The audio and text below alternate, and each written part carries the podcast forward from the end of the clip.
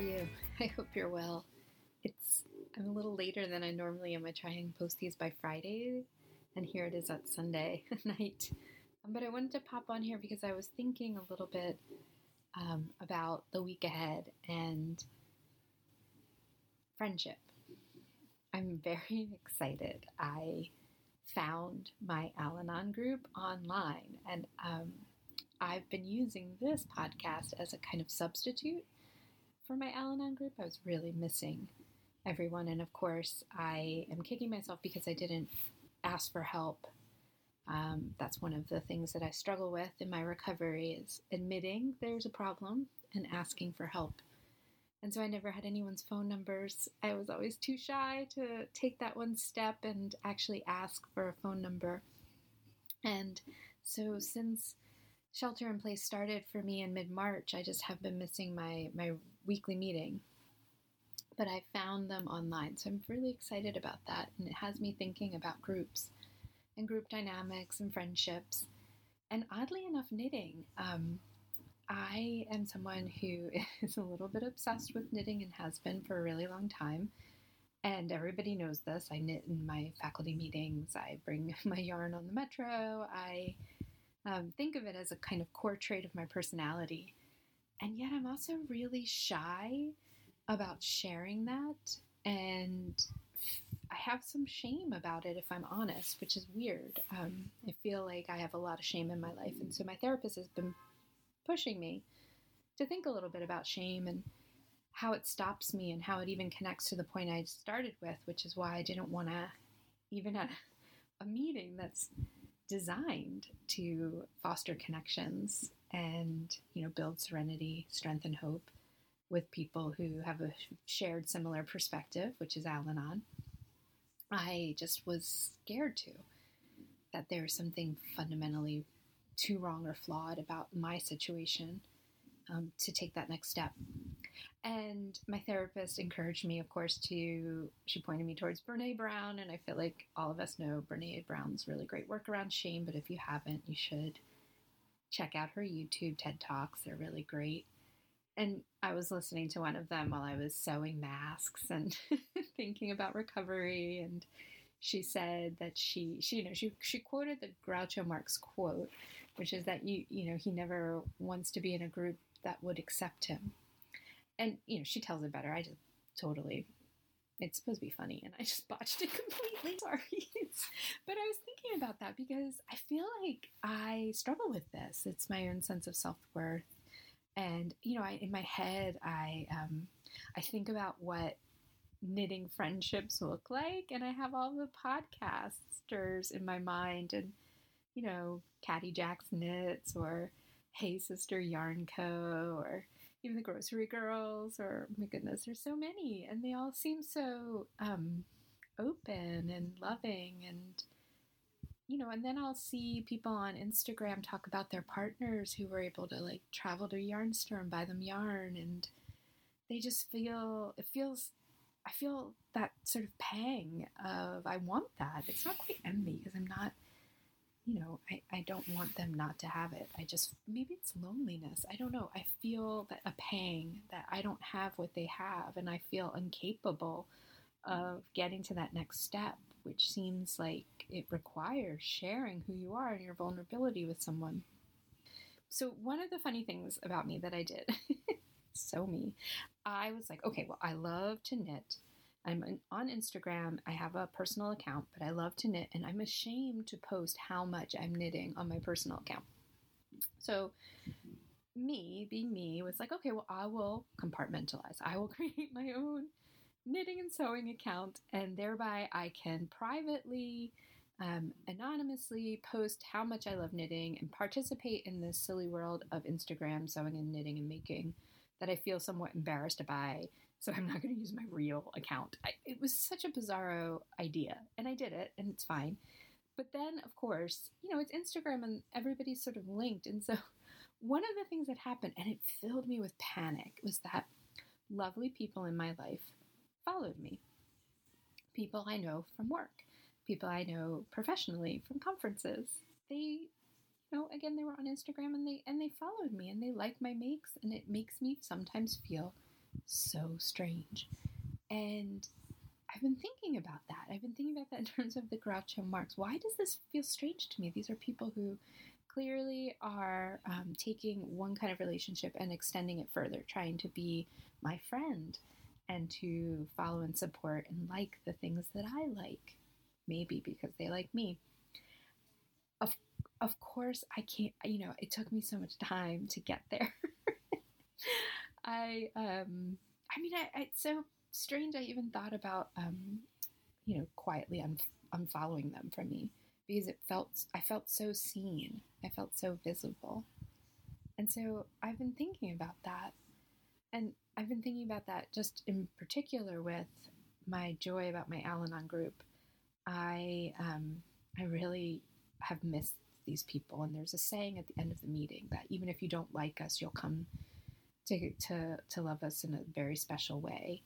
Um, and it, it's from that shared sense of experience. I think that's the line but it, you know, you'll come to care about us in a very special way. That there's this bond. There's, you know, that that living with an alcoholic is its own experience, and that it's unlike any other, and that the people in those rooms are among the the ones that you can share that with. One of the things that happened this week is that my daughter talked about her dad, who is my qualifier. He's an alcoholic. His drinking bothers me we are separated and in the process of divorcing. And my, my sweet daughter, I've been encouraging her to not have my codependency and not have my recovery issues and to share with the people that she trusts about what's going on, that there are no secrets that she needs to worry about telling.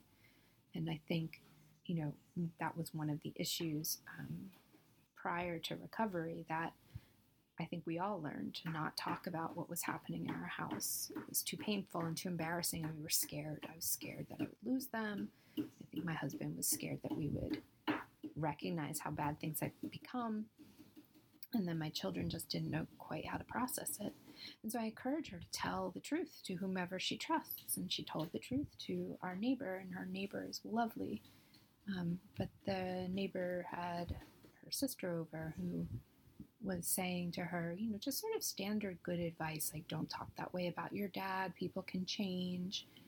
And she came home crying, and it was so upsetting because I saw her, you know, try and share with somebody her experience and have it, you know, kind of dismissed out of hand and the pain that that caused her. And it reminded me, you know, what I want for her is what I'm finding in Al Anon, and I'm trying to teach her, like, how do you learn, how do you practice how you talk about the things in your life that give you, sh- you know, that give you shame, so that they you can release that. And in sharing your vulnerability, you find compassion, you find friendship. You know, you you become your true self, and you find the people who see the world um, alongside of you and see you in it. And so, so that's what I'm thinking about. Oh, sorry, this got super deep, but um, but I was thinking about this with my Al-Anon group, and you know, I had once I talked about Al-Anon with one of my friends and about how great it was, and and my friend who who meant well just said, "Oh God, you know, you oof, you really like going to these things? Oh, the people." And I said, "You know, I thought about that too, and then I realized they were all like me. I I, I felt that sense of um, of being seen." And practicing what it might mean to share openly. And what does this have to do with knitting? Well, I'm trying to push myself to share openly about knitting. I haven't told a single person I know in real life that I'm doing this podcast, uh, but maybe I need to share that. I'm not sure. I'm going to keep thinking about that. But anyway, what I wanted to say is that in terms of knitting friendships, I have started um, to reach out to people who extend that sort of first step of friendship towards me and to pick it up and follow through. So, for example, um, you know, talking about people at, at, work when they comment about my sweater, I will talk to them and tell them about you know what I make or what I'm making. And I found one friend at work um, who is also a knitter, and so now I follow her on Instagram. We like each other's posts and we talk about knitting. And I feel like that's the start of a knitting friendship. It's not anything more than just again, a, a particular kind of experience and finding the people who for that part of my life share the intensity of interest and yarny goodness. Um, and then there's a neighbor across the street who has brought up knitting to me three different times. And so I, and even mentioned Marco Polo as a way to communicate to her, which is this really super fun app about making little videos. And it, it's, it's pushing me as well because, you know, they're not like Instagram videos. I look like bedhead in the morning and, um, it's vulnerable but it's also friendship, right? You have to make yourself vulnerable. You have to be seen in order to to make new friends. And it's really hard to make new friends, and it's really especially when you're as old as I am in my 40s. And that's what I'm thinking about today. I'm thinking about knitting friendships and I'm thinking about that pang of loneliness and what I want when I see people who know each other really, really well and share a love of making, but they also obviously share other things as well and I'm trying to practice sharing that. Um, and you all, you know, there's not that many of you, but there are a few. So hello, thank you for listening. And it's it's heartening to know that maybe I'm not the only person who is interested in a knitting and recovery podcast at the same time. I know it's pretty niche, but look at us. There's more than than one, right? It's the start. So anyway, I am currently um, still working on a open air shawl wrap, but it's getting to the finish line. I'd say I have maybe eight more inches, and then I'll be out of yarn, and it'll be a proper, lovely shawl. And it's giving me some joy to to sort of feel that sense of accomplishment as I round the bend. I'm on my second pair of Naname socks, um, which are I'm, I'm better at it this time. I kind of understand, but of course I got a little bit overconfident and totally botched it again. So I had to get the pattern out and stare at it a little bit. I um, finished the textured shawl wrap um, as well, and I'm now getting ready to cast on something new. I'm thinking a little bit about that. I um I you know, I have lots of options. I was to make a cardigan. Please don't pick the daisies cardigan. I think that's what that's called. I'm gonna have this beautiful uh, fingering yarn that that maybe I'll use. But I'm also kind of itching for another love note, and I've got um, this cool cotton yarn I talked about before, the ash sock yarn by Cestari. It's so nice. And so I just think a little short sleeve love note without the lace. I'm, just going to do stripes, I think, and just use the the sweater as a recipe. Um, but I think that might be really fun and kind of, you know, for Zoom meetings when I can just knit stockinette in the round endlessly. I'm also working on a sewing project and I'm trying very hard to perk up my house, um, which takes a lot of courage for me because it means admitting that my husband doesn't live here anymore and that we're separating and divorcing. And not that he was able to really take care of the house, but mentally, I could offload a lot of things into his domain, even knowing that he wasn't able to do it. I think that was just my denial.